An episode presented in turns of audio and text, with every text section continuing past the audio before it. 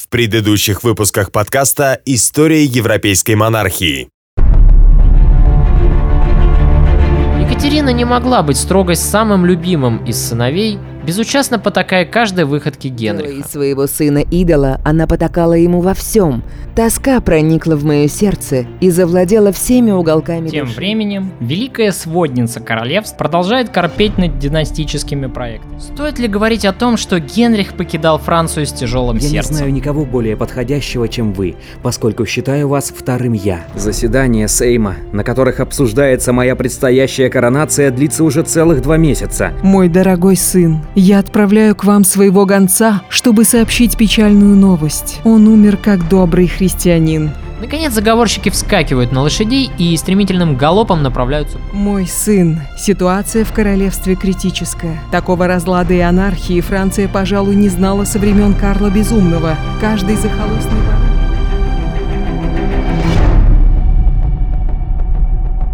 История европейской монархии.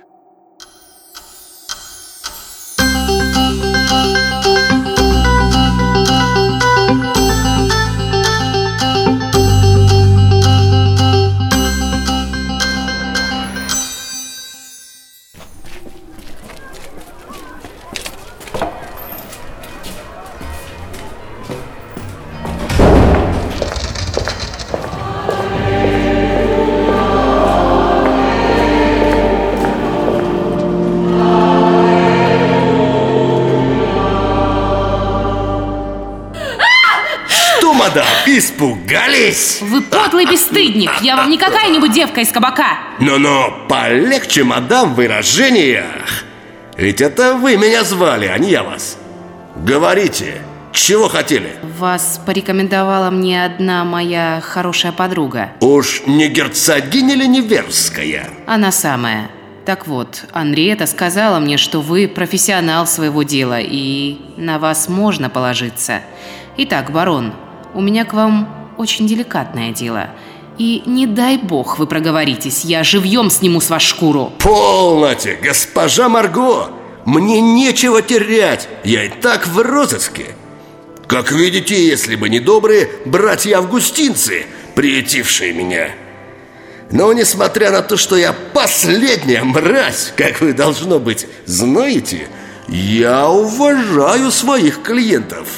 Во всяком случае, тех из них, кто щедро платит за мои услуги. Вы получите вознаграждение сполна. О, не сомневаюсь. Давайте ближе к делу. Итак, мне нужно устранить одного человека, который мне изрядно насолил.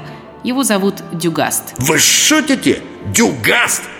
Один из самых доверенных советников короля? Ну уж нет, я вовсе не самоубийца. Пожалуйста, барон, прошу вас, умоляю, мне не на кого больше рассчитывать. Неужели вы не поможете слабой и беззащитной девушке? К тому же, барон Витто, вы все равно вне закона. Вы сами начали наш разговор с оговорки, что терять вам нечего.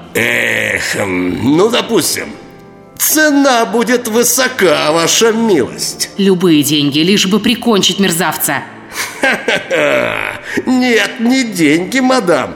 И я хочу проникнуть в вашу ароматную влажную ложбинку, чтобы проверить на деле, такая ли вы страстная в постели, как про вас говорят.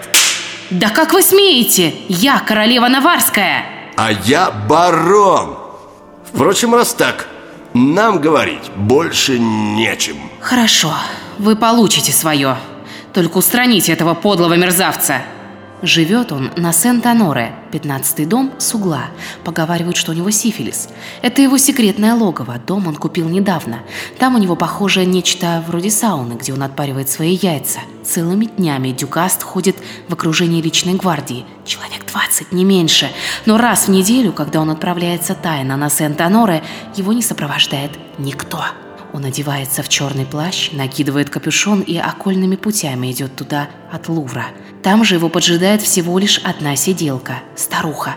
Так что убить его, когда он будет в доме на Сент-Оноре, не составит вам особого труда. Ну что ж, по рукам. А теперь, прекрасная Маргарита, я бы хотел получить аванс. 31 октября 1575 года королю докладывают об убийстве его любимейшего фаворита Дюгаста.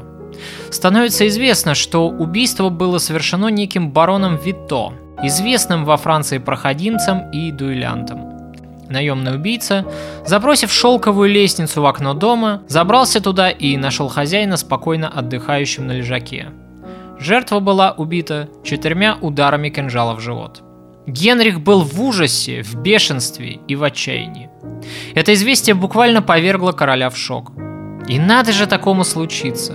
Судьба вновь отбирает у него любимого человека. И это спустя ровно год после смерти его возлюбленной, Марии Клевской. Кто такой этот барон Витто? Королю докладывают, что это знакомый графа де Бюсси и хороший друг покойного Коконаса. Все нити заговора ведут к Марго. Этого Генрих, пожалуй, никогда не простит своей сестре. И он впадает в депрессию. Точно подкошенный, он падает на подушки, изможденно закатывая глаза. Как он, должно быть, устал от этой власти, от тяжкого бремени короны Карла Великого. Когда он ее надевал в день коронации, она действительно показалась ему такой тяжелой, что после церемонии голова еще долго болела. Но он не думал, что она настолько тяжела. Марго же в глубине души ликовала.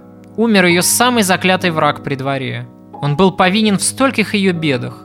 Именно он выдал Генриху ее связь с Анри де Гизом. Именно он отстранил ее любимую фрейлину.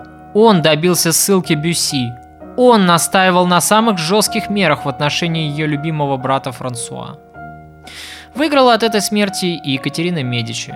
На короткое время она возвращает контроль над сыном.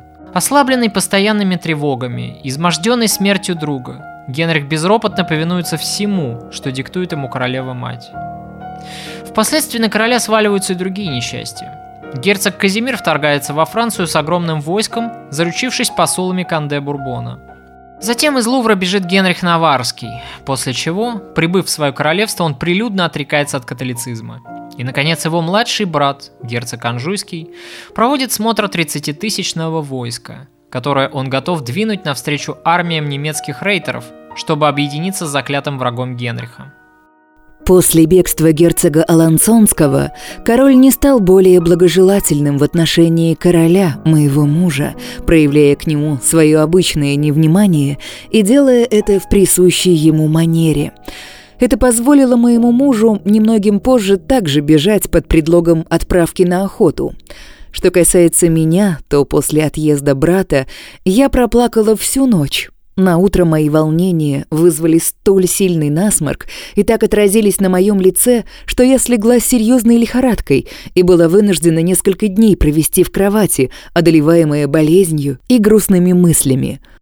Во время этой болезни король, мой муж, был столь занят подготовкой к своему бегству в желании как можно скорее покинуть двор, что не доставил мне удовольствия посетить мои апартаменты. Зато все немногое оставшееся до своего отъезда время проводил, наслаждаясь обществом своей любовницы, мадам де Сов. Он возвращался от нее обычно между 1:00 и 2:00 ночи, ложась в свою кровать, поскольку мы спали раздельно. Я не слышала, как он входил, а когда просыпалась утром, его уже не было, потому что он присутствовал на церемонии пробуждения королевы, моей матери, где была и мадам де Сов, о чем я уже говорила. Мой муж и не вспомнил о том, что давал обещание моему брату поговорить со мной. Он так и уехал, даже не простившись. Из мемуаров Маргариты де Валуа. После бегства Генриха Наваррского король снова впадает в бешенство. Он не сомневался, что это опять козни Марго. Сестра как будто бы подстроила этот побег, чтобы снова ему насолить. Так думал Генрих. В припадке нерассуждающей ярости Генрих врывается в покои сестры и крушит все на своем пути. В таком бешенстве его еще никогда и никто, пожалуй, не видел. Как будто бы воскрес сам Карл IX, которого сам Генрих ненавидел за эти необузданные припадки ярости. Бедная девушка зажалась в углу, ожидая неминуемой расправы над собой. Брат кричал на нее, угрожал пожизненным арестом и ссылкой. Немного отведя душу, Генрих покидает покой сестры, приказывая запереть ее. Я превратилась в подозреваемую, поскольку король посчитал меня единственной причиной его отъезда. Если бы не вмешательство королевы, моей матери, ярость и неудовольствие короля, направленные против меня, привели бы к какому-нибудь несчастью. На этот раз Екатерина Медичи вступается за свою нелюбимую дочь. Она разговаривает с королем и убеждает Генриха, что его младший брат согласится начать переговоры только при условии того, что его сестра будет освобождена. Разумный довод. Генрих вынужден подчиниться, и грозовая туча на время рассеивается над головой Марго.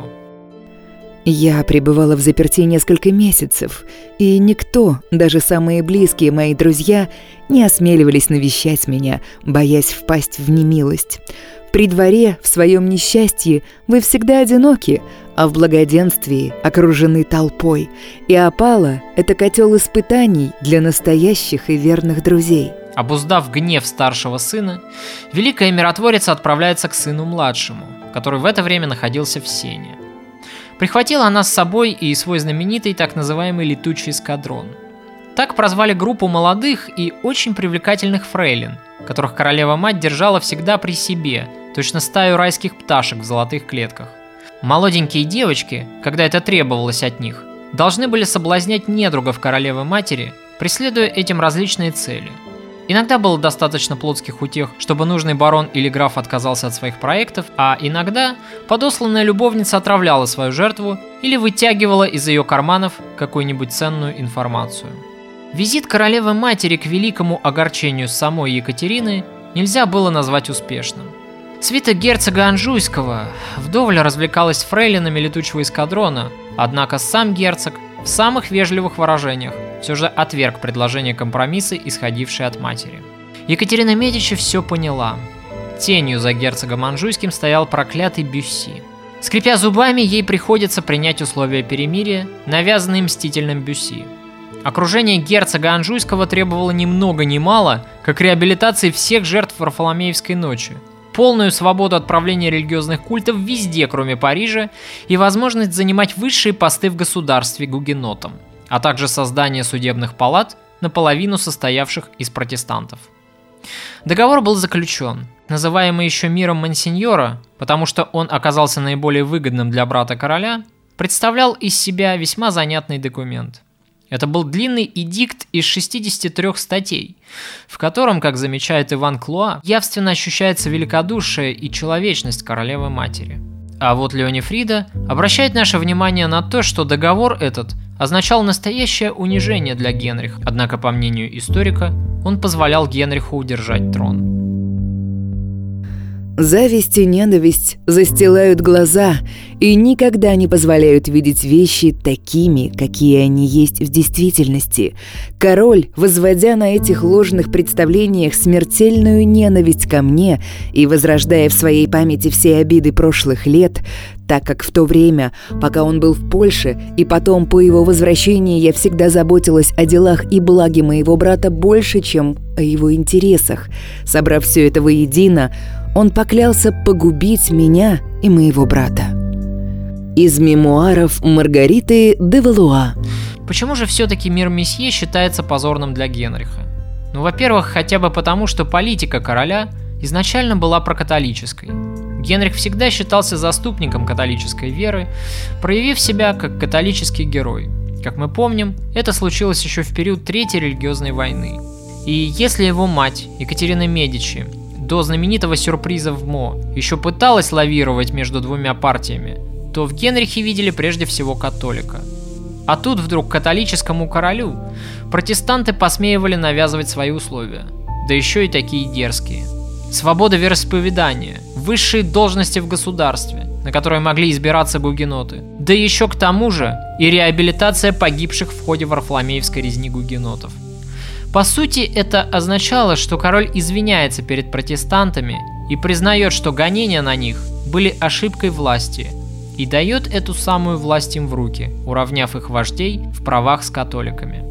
Во-вторых, и это тоже немаловажно, мир Месье предусматривал унизительные для католиков контрибуции. В течение 6 лет вдовы погибших гугенотов должны были получать весьма хорошие пенсии, а немецким рейтерам подлежало выплате вознаграждения за их же грабежи, взамен чего фальцграф обязывался вывести войска с территории Франции. Поэтому неудивительно, что, подписывая такой договор, Генрих буквально плакал. С огромными усилиями он принялся собирать деньги на оплату дорогих статей договора, проклиная про себя младшего брата, но более всего королеву-мать, принявшую от его имени столь унизительные условия в ходе переговоров. А денег-то, как мы помним, в казне не было. Валуа были банкротами. Вот до чего была доведена французская монархия в конце 16 века. В июне 1576 года король решается продать имущество почти на 5 миллионов ливров. Сумма очень приличная, но чтобы вы понимали, насколько она приличная, давайте переведем на современные деньги. На 60 ливров можно было купить вполне здоровую тягловую лошадь. Такие сейчас стоят приблизительно 2500 евро. А скромно прожить можно было на 25 ливров в месяц. Таким образом, путем нехитрых математических расчетов мы узнаем, на какую сумму продавал имущество король. Сравнение окажется, конечно, весьма приблизительным, но тем не менее 5 миллионов ливров – это примерно 200 миллионов евро. 200 миллионов евро! И львиную долю этих денег разоренный король должен был заплатить из своих средств немецким рейтерам. Это чудовищная компенсация в 12 миллионов ливров. Учитывая нехватку наличности, бедный король обязывался предоставить алмазы короны. Но когда он с огромным трудом собрал часть этой астрономической суммы и передал ее Иоганну Казимиру, немецкий граф отказался покидать Францию. Он сказал, что аванса ему недостаточно, и потребовал всю сумму целиком. В отчаянии Генрих отправляет запрос флорентийским банкирам. Но хитрые итальянцы в самых вежливых выражениях отвечают королю, что более не могут кредитовать Валуа без обеспечения его обязательств. Рыдая, захлебываясь в слезах, Генрих снимает с себя все перстни и кольца, опустошает все свои сундуки с украшениями и отправляет драгоценности во Флоренцию, чтобы под этот залог получить очередную ссуду. И тут судьба, видимо, сжалилась над королем, потому что войска немецкого фальцграфа были вынуждены вернуться на родину, поскольку в родных землях Казимира начались волнения. Однако хитрый немец взял в заложники французского министра финансов, чтобы гарантировать себе выплату оставшейся части долга. Потребовалось несколько недель переговоров, чтобы бедный статс-секретарь был освобожден. На протяжении 2 месяцев после подписания этого мирного договора король отказывался видеть мать. Он не мог простить Екатерине, что она довела его до подобного позора. И еще больше, его оскорбляло то, что она противопоставила его интересам, интересы младшего брата, которого Генрих ненавидел всей душой за трусость и манию величия. Такова была горькая цена мира и сохранения власти. Но, к сожалению, на этом несчастья Генриха отнюдь не заканчивались. Только во Франции успокоились мятежные протестанты, как тут же стали выражать свое негодование оскорбленные таким миром католики. Католики,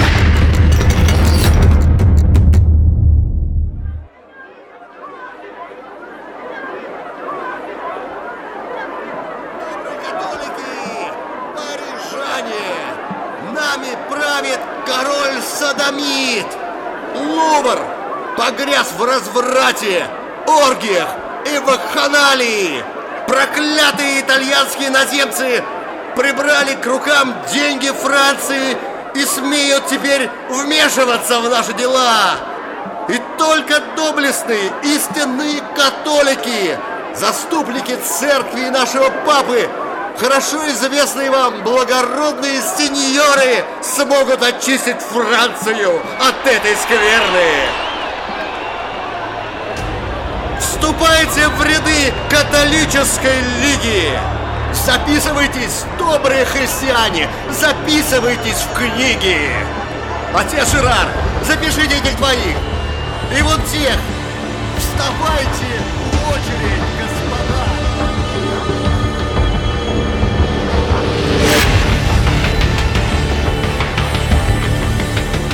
Генрих де Гиз решил использовать к своей выгоде политическую слабость короля, подписавшего столь позорный мир. Католики по всей стране были возмущены, считая мир месье равнозначным капитуляции. Осталось только сыграть на религиозных чувствах, усилить их и объединить через ненависть к королю и к протестантам сторонников радикального католицизма. Так и поступил клан Гизов. Тайно финансируемые Папой Римским и Испанским королем, Гизы создают так называемую Католическую Лигу. Формально под Католической Лигой подразумевалась партия, в которую мог записаться каждый добрый христианин, непременно католик, чтобы помочь богоугодному делу в борьбе с протестантской ересью. Но тайные планы Гизов простирались значительно дальше. И вот уже улицы Парижа заполняются пророками, как это обычно и случается в смутное время. Говоря с народом от имени Бога, эти вещуны предсказывают Франции всяческие разрушения, усиливая истерию вокруг злополучного мирного договора. Под страхом вечной гиены огненной агенты Католической Лиги предсказывают скорый приход Мессии и предлагают людям простой универсальный способ спасения. Чтобы обрести вечную жизнь, требуется всего лишь покаяться, а лучшее доказательство искренности покаяния – это денежный взнос на богоугодное дело. Причем шансы оказаться в раю после смерти прямо пропорциональны денежному взносу, который каждый желающий должен внести в Лигу. Народ, уставший от постоянных неурядиц и потрясений, начинает бродить. Шпионы Лиги наводняют все королевство, плетя сети интриг вокруг короля. Они распускают самые мерзкие сплетни про Генриха, превращая его привязанность к личной гвардии в греховный порок, обвиняя правящую династию во всех злоключениях простого народа. Они рисовали и образ спасителя-героя, который явится, чтобы очистить этот мир от скверной ереси и порока. Это был бесхитростный намек на Генриха де Гиза. Но на этом Гизы и не думали останавливаться. Коварный лотарингский дом разработал целую генеалогию, якобы возводившую его к потомкам Карла Великого. Пока этот замысел держался в строжайшем секрете, как главный козырь в борьбе против правящей династии. Гизы намеревались использовать его в самый последний момент, чтобы, заняв трон, было чем ответить недовольным противникам, которые тут же начнут оспаривать права узурпаторов на корону Франции. И, видимо, ощущая всю зыбкость состряпанной родословной, Гизы решили ее узаконить. Для этого они решили получить признание своей вымышленной генеалогии от какого-нибудь важного лица, чтобы тем самым легализовать свои права на корону. Таким лицом мог быть представитель только одного института власти. Конечно же, я говорю о Папе Римском. Римская католическая церковь – безусловный арбитр и авторитет Западной Европы, интересы которой так рьяно и отстаивали де Гизы, как раз и могла выступить союзником лотарингского клана в борьбе за престол Франции. Все логично. Гизы помогают сохранить паству, за счет которой церковь получает доход. В свою очередь, церковь должна помочь Гизам обрести столь желанную корону. И заручившись поддержкой Рима, они смогли бы прочно усесться на трон, сместив правящую династию и истребив всех конкурентов в лице представителей рода Бурбонов под благовидным предлогом защиты католической веры. Для исполнения столь смелого, но рискованного замысла Гизы направляют в Рим нескольких гонцов, которые направляются разными путями. У каждого из них есть секретное послание к папе. Однако контрразведка короля все-таки сумела предупредить этот опасный маневр. Дюма в своем романе приписывает эту заслугу Шипо, но как бы то ни было, одному из гонцов устраивают засаду, после чего Генрих с изумлением и ужасом узнает о планах своего доброго кузена. Однако Генрих сумел выгодно для себя использовать сложившуюся ситуацию. Заполучив вещественные доказательства измены, Генрих представил это художество своему младшему брату. Екатерина Медичи, вручив герцогу Анжуйскому красиво начертанное генеалогическое древо, должно быть искренне наслаждалась тем впечатлением, которое оно произвело на младшего сына. Королева-мать ехидно заметила, что если Франсуа не перестанет воевать со старшим братом, Гизы непременно воспользуются слабостью династии, чтобы свергнуть ее с престола. Екатерина Медичи снова выступает в роли великой примирительницы, организуя встречу сыновей и заставляя братьев обняться и поцеловаться в знак примирения. Расчет Генриха оказался верным. Генеалогическое древо Гизов сыграло отрезвляющую роль на его строптивого младшего брата. Франсуа решил сплотиться с Генрихом перед общим врагом семьи, и таким образом король ловко, пускай хоть и ненадолго, но все-таки устранил одну из главных своих проблем. По свидетельствам современников, Генрих даже пожелал лечь с братом в одну постель. В наш век это, пожалуй, многим покажется не тем, чем являлось на самом деле. Ведь согласно древним средневековым обычаям, когда лидеры противоборствующих партий примирялись между собой, то в знак самого высшего доверия друг к другу они действительно могли провести ночь вместе, заснув на одной постели. Так, например, было во времена Людовика XI, когда он примирился со своим могущественным бургундским вассалом. Это означало буквально следующее. Каждый из нас вверяет друг другу свою жизнь, ибо спящий беззащитен, и пробудившемуся ничего не стоит убить его. Следовательно, ложась в одну постель с бывшим недругом, каждый на деле доказывает доверие друг к другу. Следующим шагом короля по разоружению лотарингцев становится, как это ни странно, признание их главного детища – Католической Лиги. Генрих торжественно, в присутствии всего двора, объявляет, что он, как король Франции, желает лично избрать главу этой христианнейшей организации. Герцог де Гиз, довольный собой, потирает руки, опасно недооценивая короля. Он не сомневался в том, что король утвердит его, Генриха де Гиза, главой Католической Лиги, тем самым предоставив ему широкие военные и политические полномочия. Но каково же было удивление придворных и окружения самого герцога, когда король вдруг провозгласил главой Лиги самого себя. Вскоре Лига и раскрыла свои карты. На созванном заседании Генеральных Штатов один из лигистов предлагает назначить постоянную комиссию, решения которой будут иметь силу закона, даже если их не утвердит сам король. Это поразительное нововведение практически упраздняло королевскую власть до уровня ограниченной монархии, той самой, с которой Генрих столкнулся еще в Польше, и которая была ему так ненавистна. Высшая знать и прелаты, почти целиком находившиеся на стороне Гизов, с энтузиазмом встретили этот превосходный план. Однако представители буржуазии разгадали здесь ловушку, и благодаря их активному вмешательству эта камерная революция так и не состоялась. Генрих, вдохновленный победой, просит проголосовать за восстановление религиозного единства в стране, что означает отмену всех уступок протестантам, которые те получили по последнему мирному договору.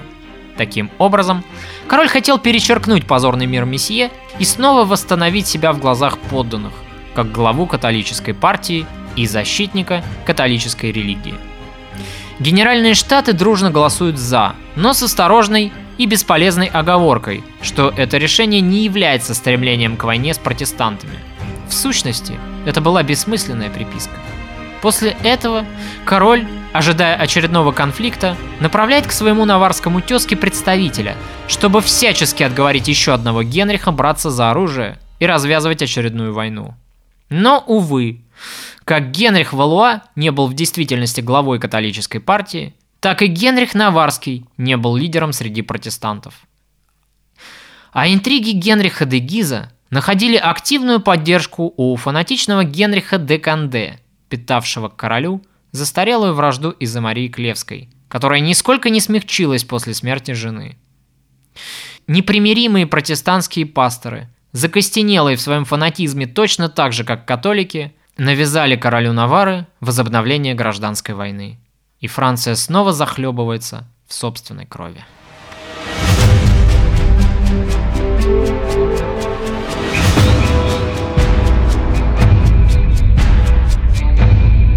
Сколько Генрихов? Целых 4.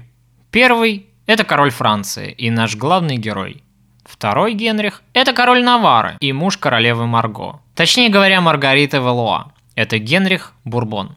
Тот самый Генрих, которого обратили против воли в католичество, женили на сестре короля, прекрасной Маргарите, и который впоследствии сбежал из Лувра. Третий Генрих – это Анри де Гиз, глава лотарингского клана, мужчина-красавец атлетического телосложения, герой католиков, первый любовник Маргариты Валуа, рыцарь со шрамом на лице. Тот самый мальчик, с которым, как мы помним, король когда-то дружил еще в детстве и хотел бежать в Савою. Ну а четвертый Генрих – это Канде Бурбон, муж-рогоносец покойной Марии Клевской. Из этих 4 Генрихов интересна судьба 2, которую мы затронем подробнее чуть позже. Во-первых, это судьба Генриха Наваррского, который позже взойдет на престол Франции под 4 номером и станет, соответственно, именоваться Генрихом IV и первым королем из династии Бурбонов. Во-вторых, примечательна еще и трагическая смерть Анри де Гиза, еще одного Генриха, который будет убит телохранителями короля.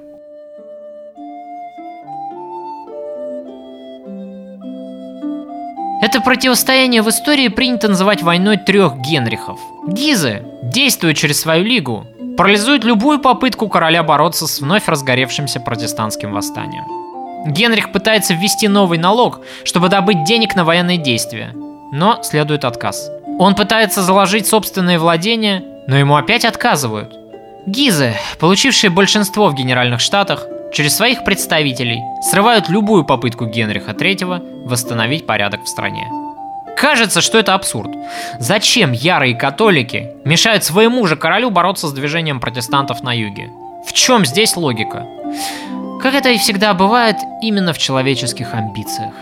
Этими нескончаемыми вето сторонники Гиза хотели досадить королю, желая как можно скорейшего краха его династии. Когда дело доходит до борьбы с врагом католичества, против которого так неистово выступали всю жизнь лотарингцы, они сами же, по сути, и мешают бороться королю с восстанием гугенотов. Но как ни пытались лигисты скомпрометировать короля, они скомпрометировали прежде всего самих себя.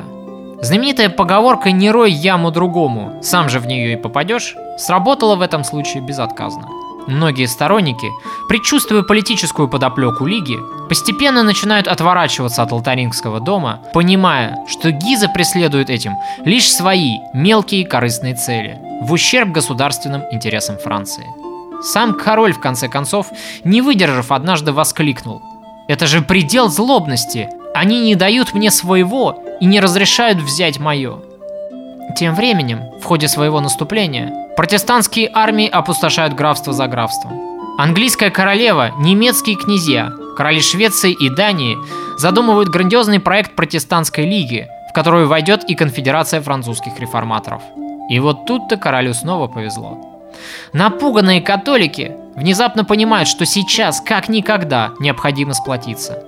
Они вспоминают, что у них есть король, и притом король-то католический. Вот в этом вся сила монархии. Как только Екатерина Медичи узнала, что Генрих Наваррский взялся за оружие, она пишет ему длинное душещипательное письмо, пытаясь образумить зятя. Но этого королеве матери кажется недостаточным, и она заставила вмешаться свою дочь Марго, чтобы исправить ту ошибку, в которой ее и обвиняла семья. Екатерина подвергает несчастную дочь неслыханному унижению. Марго должна отправиться в Наварру к сбежавшему от нее мужу, чтобы слезами и любыми посылами вернуть Генриха Наваррского ко двору. Этот шаг отчаянию был продиктован последним, к чему когда-либо взывала королева-мать – призывом к абстрактному чувству совести. Естественно, предприятие это не увенчалось успехом. Генрих отказался возвращаться во враждебный Париж, выразив супруге формальные извинения. В этой связи интересно, как в ходе очередной гражданской войны, уже седьмой по счету, повел себя наш Генрих. Он вновь проявил свою хитрость и незаурядный склад ума. Будучи прекрасным актером, король зовет своего младшего брата и умоляет герцога Анжуйского спасти их наследство, принять на себя командование всеми военными операциями в должности генерал-лейтенанта. Не разгадав хитрости своего брата, напыжившись от тщеславия, Франсуа Анжуйский без малейших колебаний соглашается выступить против людей, которые еще совсем недавно рисковали ради него своими жизнями. И он обращает свое оружие против гугенотов. Таким образом, герцог Анжуйский лишается своих единственных союзников и попадает в полную зависимость от короля. Одержав победу в Ла-Шарите, герцог Анжуйский расправляется с мятежным городком Исуаром. Как пишет Эрланже, под Исуаром его потерявшие человеческий облик солдаты затеяли кровавую резню. Когда совсем стемнело, Франсуа устроил себе садистское развлечение, наблюдая, как методично, одного за другим, убивают 3000 человек. Глупец не видел, как исчезает за горой трупов его популярность, его честь, его надежды на престол. Победы католиков вдохновили Лигу к громогласному заявлению, что она уничтожит всех противников в королевстве. Но Генрих был гуманным королем, и на этот счет у него было собственное мнение. Срочно прибыв в Пуатье, он останавливает военные операции, чем вызывает всеобщее негодование. По мнению короля, разгром протестантов должен был преследовать лишь одну единственную цель. Им следовало понять свои ошибки. А геноцид половины королевства – это, по мнению короля, недопустимо. Оказавшись между членами Лиги, жаждавшими крови, и протестантами, замкнувшимися в своей непримиримости, Генрих отважно выбирает терпимость и силой навязывает ее экстремистам обоих толков, несмотря на то, что они смотрят на него с одинаковой ненавистью. После нескольких недель тяжелых переговоров, которые были проведены по желанию монарха, в Бержераке был заключен договор, аннулировавший позорный мир месье. По возвращении младшего брата ко двору с кровавым триумфом, Генрих принимает его с самыми большими почестями и распростертыми объятиями. Надо сказать, что Генрих любил шутить, но при этом он шутил всегда с тонкой и хитро скрытой иронией. Вот и в этот раз, в свойственной ему манере, он устраивает в Плесси-ле-Тур в честь вернувшегося с войны брата весьма странный банкет. Почему странный? Да потому что все гости, на него приглашенные, были переодеты в одежды противоположного пола, непременно зеленого цвета. «Зеленый цвет, цвет дураков», — ехидно шепчутся в кулуарах злые языки. Екатерина, окрыленная примирением своих сыновей, не обратила на эту мелочь ровным счетом никакого внимания. Она искренне радовалась согласию между детьми и решила устроить по этому случаю свой собственный праздник. Королева-мать надеялась соблазнить короля прелестями женского тела, для чего на это пышное пиршество были приглашены самые красивые фрейлины из летучего эскадрона королевы-матери. История повторялась. Екатерина Медичи, как когда-то давно, когда она еще была молодой женой Генриха II, понимала, что королевству нужен наследник. Генрих, не проявлявший интереса к женщинам, все сильнее беспокоил этим королеву-мать. Сама мысль, что престол может перейти к Генриху Наваррскому, как это когда-то ей предсказывал мэтр Нострадамус, претила этой женщине. И 9 июня, с наступлением ночи, при свете факелов, королева-мать встретила короля, надевшего платье из узорчатой шелковой ткани и увешанного драгоценностями, ожерельями, серьгами с жемчугом и изумрудами, бриллиантами.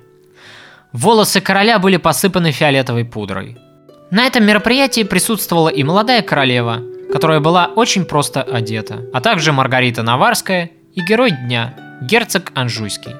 Все они заняли места за столом для почетных гостей вместе с Екатериной. Гостям прислуживали 100 самых красивых молодых женщин двора.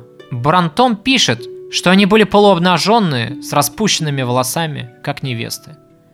Пир закончился вакханалиями в роще в лучших традициях времен упадка Римской империи. Однако, к разочарованию королевы-матери, Генрих так и не проявил никакого интереса к ее прекрасным подопечным.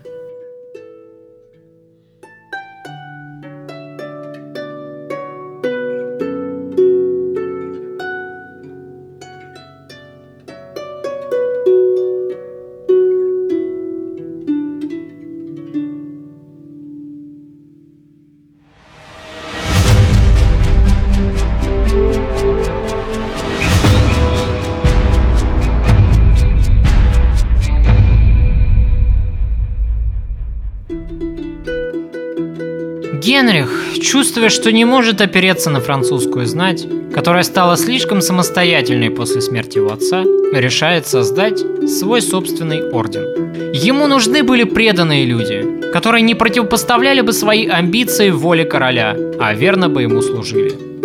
И тогда Генрих решил перенять идею короля Эдуарда III, который в свое время учредил знаменитый орден подвязки.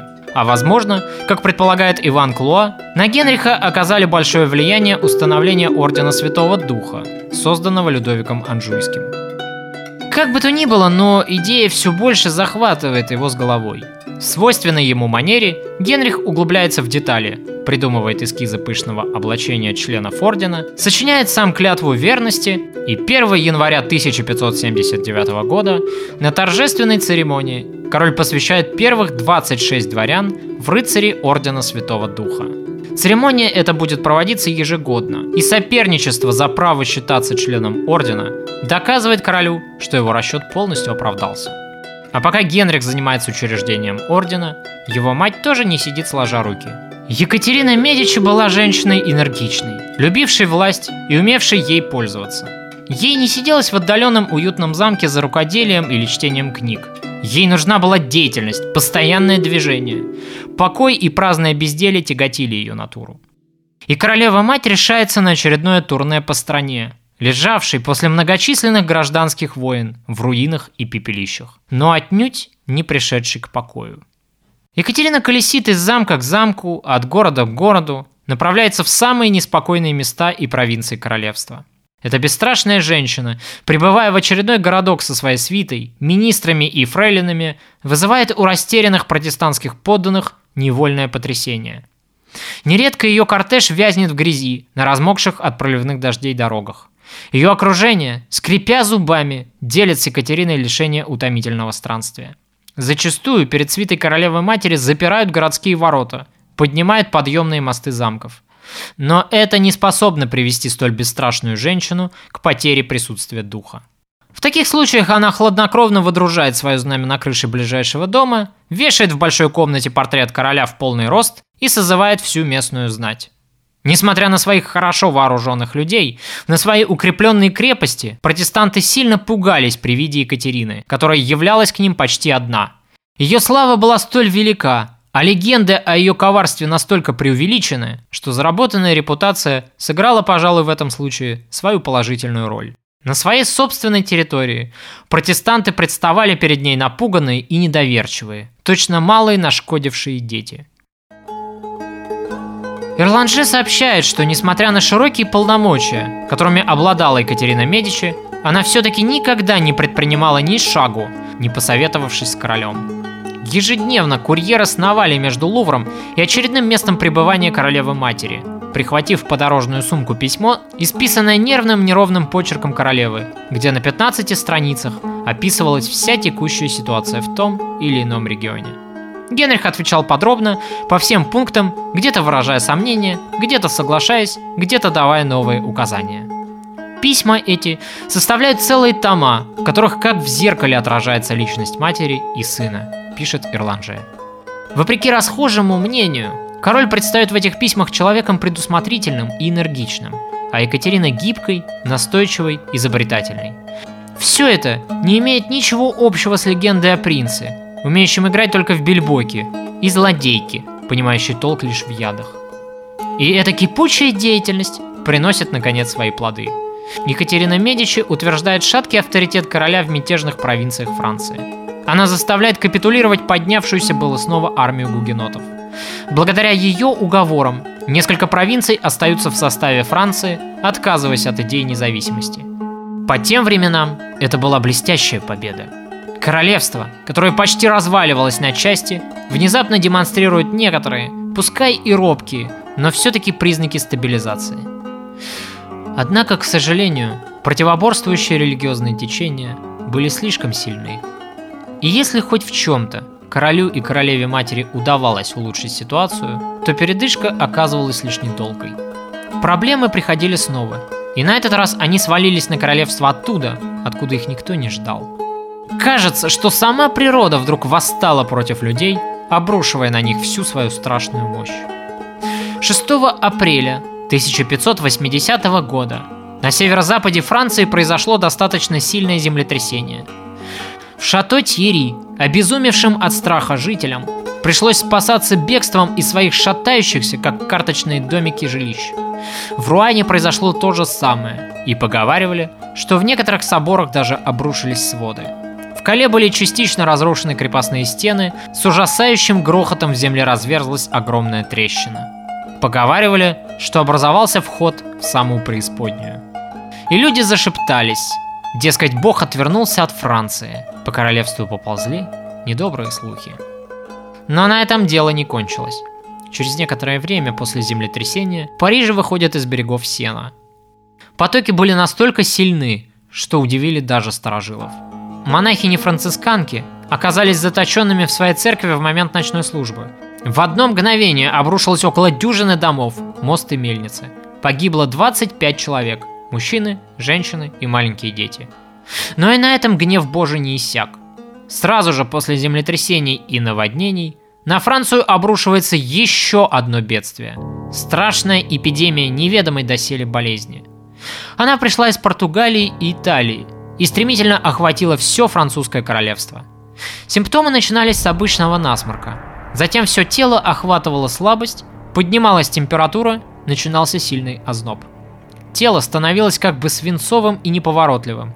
Развивалась сильная боль в груди, в ногах и в суставах. И после всего этого на заболевшего набрасывался беспощадный кашель. С кашлем этим, казалось, выходили из глотки легкие, такой сильный и болезненный он был. Загадочную болезнь окрестили коклюшем. Уже в первые дни эпидемии были поражены около 10 тысяч человек. Вскоре заболевает и сам король, его мать и герцог де Гиз. Болезнь пытались лечить традиционными в то время средствами, которые были универсальными для всех заболеваний. Но пациенты, подвергшиеся кровопусканию, вскоре умирали. Было замечено, что те из заболевших, которые не вставали с постели, мало ели и много пили, в конечном счете поправлялись, и придворные лекари тут же прописали полный покой и постельный режим для своих высокопоставленных пациентов. В июле начался спад эпидемии. Но чаша гнева природы все-таки не была испита людьми до конца. Следом за коклюшем на Францию набрасывается еще более свирепый и страшный враг – эпидемия чумы. Здесь уже никакой постельный режим не помог бы. Заболевшие, независимо от лечения, как правило, были обречены. Эпидемия скосила едва ли не большую часть Парижа. Все именитые горожане, председатели парламента и судов, советники, адвокаты, военные, буржуа со своими семьями, купцы – все они устремились прочь из Парижа, как можно дальше от большого скопления людей. В Лионе и Турине даже отказывались принимать парижских беглецов. Даже почта, если она не была плотно закрыта и обвязана железной проволокой, сжигалась по пути.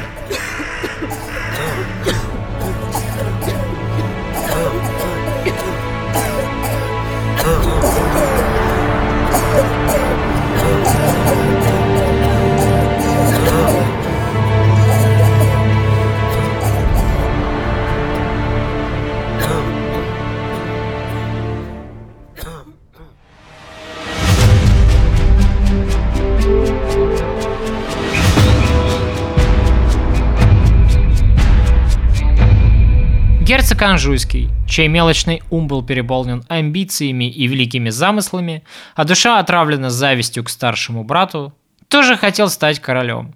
И когда Франсуа понял, что французской короны ему еще очень долго дожидаться, он решил попытать счастье в Нидерландах. Герцог принялся снова собирать армию. Воры, убийцы и насильники, бывшие каторжники и искатели шальных денег, все они собираются под его знамена. Завороженные возможностью поживиться в богатых фламандских городах, они стекались на призыв агентов принца.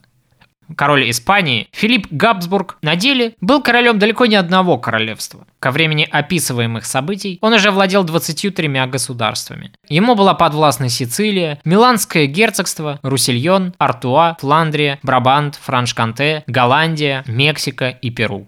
И вся испанская инквизиция была подконтрольна ему. Огнем и мечом Филипп утверждал католическое христианство как в протестантской Европе, так и в Дикой Америке.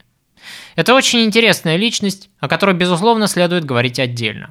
В тот момент империя Филиппа достигла зенита своего могущества, а испанский флот, вывозивший тоннами золота с американского континента, считался непобедимым. Именно его и назовут впоследствии непобедимой армадой, когда Филипп II двинет все это грозное оружие против Англии. Он был настоящим владыкой мира, как ни странно лишь потому, что не стремился к этому. Властью этот король не упивался, он воспринимал ее как нечто должное, ведь он король от рождения, а значит так угодно Богу, но не более того. Он предпочитал успеху совершенствование своего внутреннего мира. Воспитанный в строгих католических традициях, он был непримиримым фанатиком и подлинным рыцарем Римской Церкви. Он был замкнут и малообщителен. Он правил вдали от армии, вдали от толпы, вдали от суеты своего времени. Этот затворник, скрываясь как можно дальше от шумной столицы, управлял вдумчиво, медленно, без суеты принимая решения в тишине и одиночестве. Медлительность его правительства вошла в поговорку. Между католической Бельгией и протестантской Голландией произошел сильный раскол. В Шотландии в результате государственного переворота, совершенного именем малолетнего короля, власть оказалась в руках католической партии, подконтрольной испанцам. Злобу в раздираемой междоусобицами Франции постоянно подпитывали тайные агенты как испанского короля, так и английской королевы. Для Филиппа II нерушимым пока оставался только один бастион, и бастионом этим была протестантская Англия. Мудрая, осторожная и расчетливая королева-еретичка Елизавета Великая была точно заноза для испанского короля. Постоянные диверсии в Нидерландах были ее рук дело. Она же немало поспособствовала образованию мобильных пиратских группировок, курсировавших в водах Атлантического океана и нещадно грабивших испанские суда, шедшие из Америки с грузами ацтекского золота. Против вражеских солдат, кораблей и соглядатаев у мрачного монарха было грозное и непобедимое оружие. И этим оружием была женщина.